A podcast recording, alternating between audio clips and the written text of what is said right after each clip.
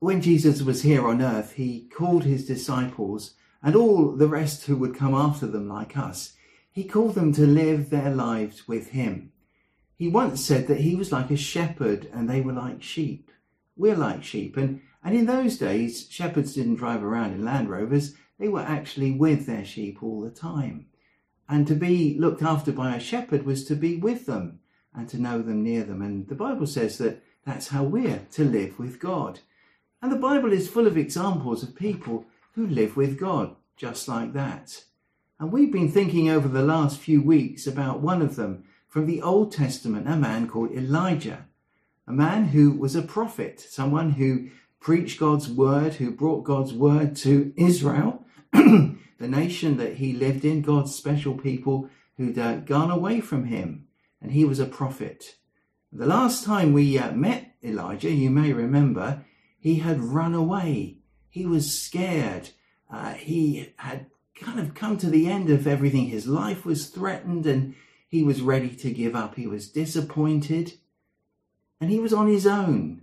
But he discovered that he was on his own with God because God was with him. Do you remember that? Elijah was looked after by God. Elijah discovered that it's possible to be alone and to be alone with God.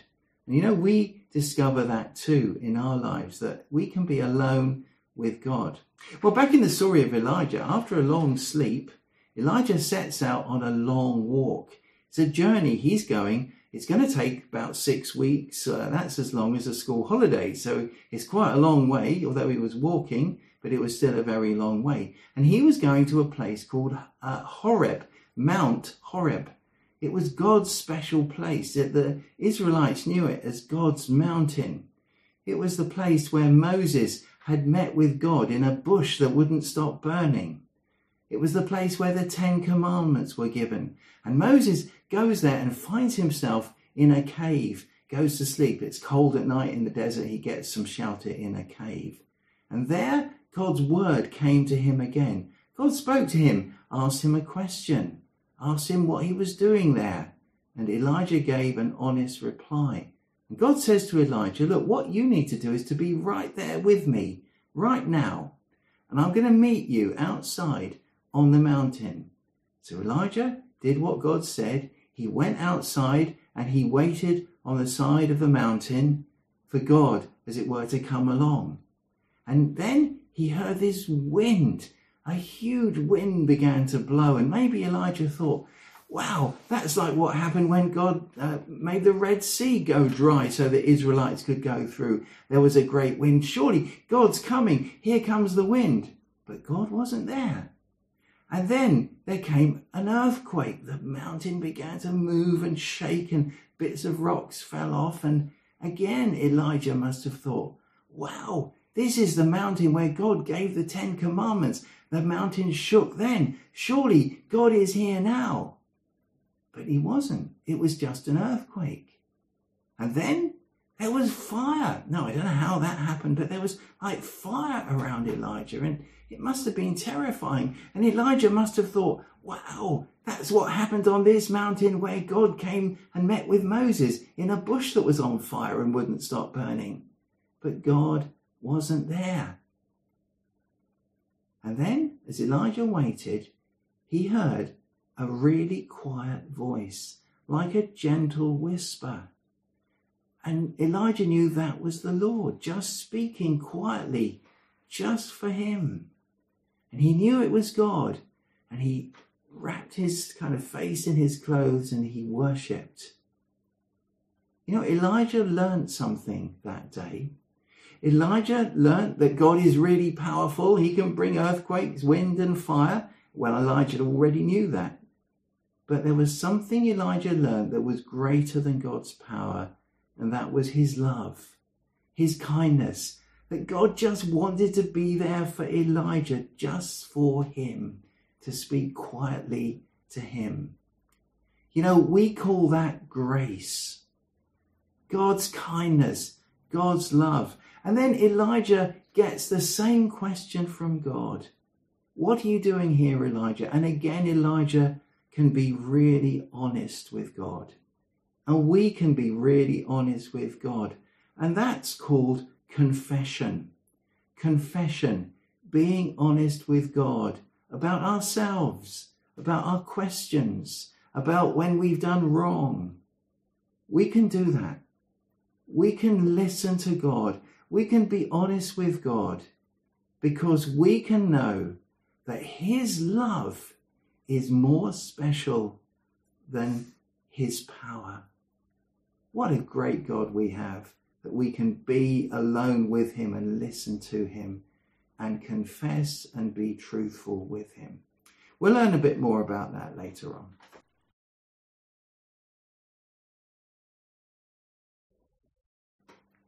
So we're back together again. I hope you had a good break. We had a great holiday uh, down in the southwest.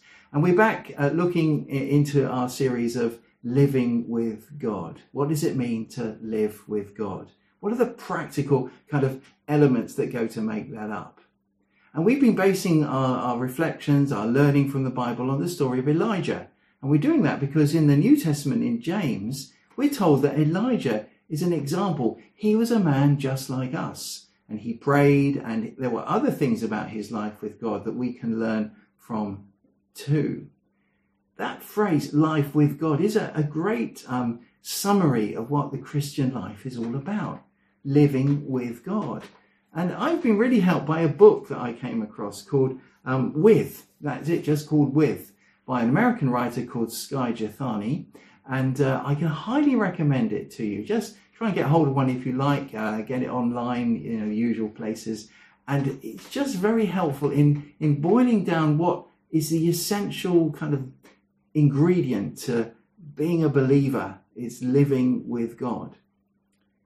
And last time we were thinking about solitude as one of those ways that we live with God, which means that we are alone with ourselves and with God. And here we see from Elijah's example that his solitude led on to something else. It led him to a place of honesty with God. We saw those questions that he was given and the answers he gave and God's response. So solitude led to confession and the confession led to a completely new start for Elijah.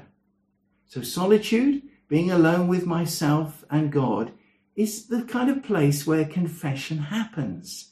You know, when we when we grow something in, a, a, petri dish, you know, scientists do that. You have a, a culture in which the thing you're trying to develop can grow, uh, and solitude is the culture out of which so much else grows. Solitude are us, me being alone with myself and God, out of that culture, other things grow like confession uh, and prayer and, and simplicity and obedience. All of these things kind of, kind of come out of solitude ultimately.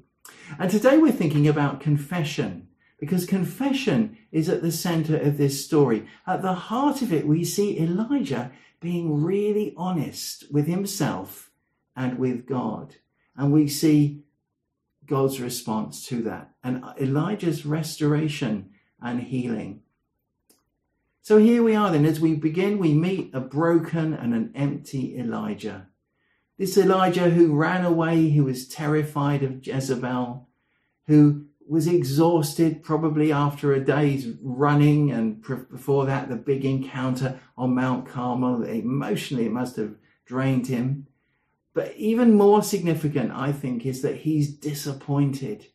Because I think he thought that, uh, as we shall see later, that once that happened at Mount Carmel, and once the, Israel said, The Lord, He is God, once he got rid of some of the prophets of Baal, Elijah thought everything would be fine. That's it, job done. But it wasn't, because Jezebel can threaten him, Ahab is still in power, and nothing really has changed. And Elijah must have been so disappointed. And then on top of that, he was guilty because he had thought that he was better than his fathers, his ancestors. And he actually says, doesn't he, to God, look, I'm, I'm no better than them.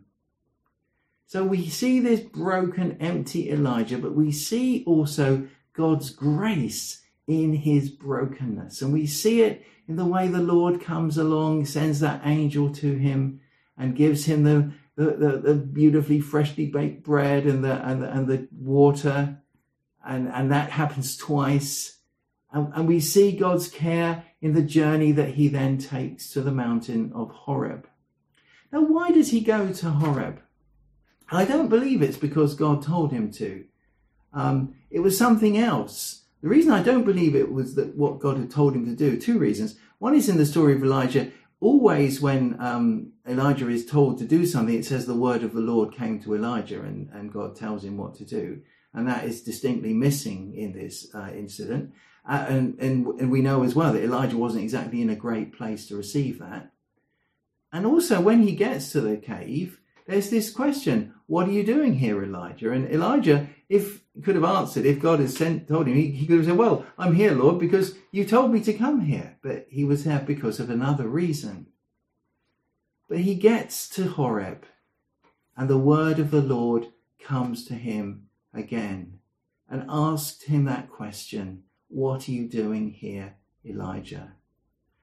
And we see God's grace in his dealings with Elijah, God's repeated love shown to him. Lots of times in the book of Elijah, uh, in the story of Elijah, you see God doing things more than once. This question comes more than once. He, he doesn't just have one meal back there in the desert, it's more than once. He has two places where he's provided for, back earlier in the story. We see God coming back to Elijah and showing his love. And when we're broken, when we're at the end of ourselves, when we're disappointed, we can know God's grace. God's grace hasn't abandoned us in our brokenness, as God's grace hadn't abandoned Elijah either. God's grace is there in his brokenness, and it's there in the question he's allowed to answer honestly.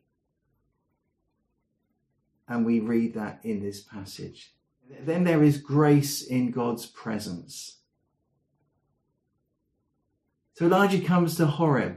He spends the night in the cave.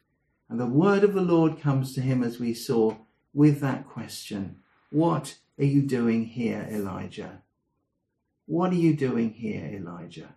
And Elijah gives this honest answer. It's here in verse 10 of the passage.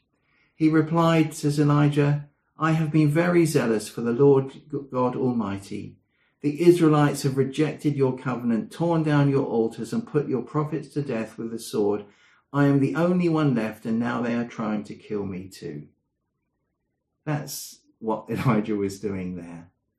He felt like he was the only one left. He'd been zealous for God. He'd expected God's glory once the fire had fallen. He'd expected everything to change, and it hadn't changed. You can see and feel and, and hear the disappointment in Elijah's voice there. Ah, it's only me. There's nobody else left. I, I, I, I've kind of had it. Know, Elijah had come back to Mount Horeb with those questions. He come back to base, as it were. He came back to the place where God first appeared to Moses, where the Ten Commandments were there. And he comes with that question. And as we saw, God's, uh, God's uh, uh, response was to tell him to go and stand on the mountain, and we saw that earlier. And as he's there on the mountain, he sees God's presence, not in the wind and the earthquake and the fire, not in the way that he expected, not in the way that he was used to. After all, I mean, Elijah was the fireman. He was the one who, who brought rain on the earth, and the wind came then. But he saw God's grace in this personal response the personal whisper. And then comes the question a second time. Now he knows why he can be honest. Grace enables that. Grace for us grows confession. Once we realize God's kindness, God's love, God's mercy, God's willingness to forgive, then that paves the way for us to confess. 1 John says, if we confess our sins, God is faithful and just to forgive us our sins. That's why we can confess, because we know that God is faithful. He will forgive us and cleanse us from all unrighteousness. And then God quietly answers Elijah. And we see another kind of sign of God's grace, God's grace in a new beginning for Elijah because in verse 15 he tells Elijah there's another job to do. See, Elijah thought it was all over. in more ways than one. But God says to him, Elijah, it's not all over.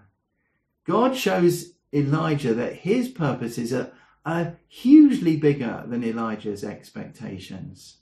It's all going to move to altogether larger scale, uh, and it's seen in these verses here about how he, he tells Elijah to go back the way you came, go to the desert of Damascus. That's Aram or Syria. When you get there, I want you to anoint Hazael king over Aram and Jehu king over Israel. And then he says Elisha's going to succeed you uh, and you can anoint Elisha to be with you. What God is saying to Elijah is, you thought it was just one thing, Elijah, but actually my purposes are much bigger than you had any inkling on. If you've done your part, you've done what you had to do now. Now the, the, the, the mission continues. The war goes on and I've got a new part for you to play. God will sort Israel out, he tells Elijah. It's not up to you, Elijah. I've got it covered. You've done your part. Now continue with me in what I have for you to do. He says, I'm going to be, act- I will be acting, says God. God says, there is, there will be at the end of all this at least 7,000 people who don't bow the knees to Baal. Now, whether that's a literal number or the word seven in the Bible is a bit of a word of a number of perfection. But this idea of to the Elijah, you think you're the only one, but you're not. And you won't be because I've got it, Elijah, It's what God says. There's something much bigger and there's a new beginning for you. He can carry on. You see, Carmel, the famine, they were one battle in a much bigger war, a war that the Lord will win for the hearts of Israel and ultimately for his glory. And it's out of that confession, that honesty before God, that Elijah receives this grace for a new beginning. Well, what can we learn about confession? Honesty with God. With our questions, we can be honest. We can acknowledge our sin. We can allow Him to answer these questions or sit with Him in the silence when when we don't know what the answers are, or when we just simply have to trust Him. This confession, this solitude that leads to open honesty with God, has to be part of our lives as we live with God. And it's only possible because we know His grace. It's a response to His love. Because this grace flowing through confession is to be shared with others. You see, Elijah's story was told. How do we get it in our Bibles? Uh, is it just kind of dictated by God or by an angel like the Quran is uh, claimed to be? No. Where does this story come from? It must have initially come from Elijah. Elijah must have told it. He must have told Elisha when he goes along to uh, recruit Elisha to be with him. That's a great touch, isn't it? That God gives Elijah a companion to train, someone to work with, someone to share with. So this grace is shared. we don't know what the conversation might be, but I can imagine as Elijah and Elisha gets to know uh, one another, you can read the story. Elisha must have said, "So, so what made you come and what made you come and throw your your mantle over me so that I should become uh, the next prophet?" And Elijah says, "Well, it happened like this, Elijah. I, I was at the end of myself and I confessed to God, and He told me what to do, and He showed me, and so on and so on and so on. And that's how we got the story." It must have come from Elijah because this grace in Elijah's confession is shared. We have it today. Elijah had it. And the book of James, James 5, says this. It's in the context of that reference to Elijah. It says in, in verse, um, uh, verse uh, 16, Therefore, confess your sins to each other and pray for each other so that you may be healed. Then it goes on to talk about the prayer of a righteous person is powerful and effective, and it goes on to speak about Elijah. So it says, confess your sins to each other, pray for each other so that you will be healed. We have a privilege of helping one another.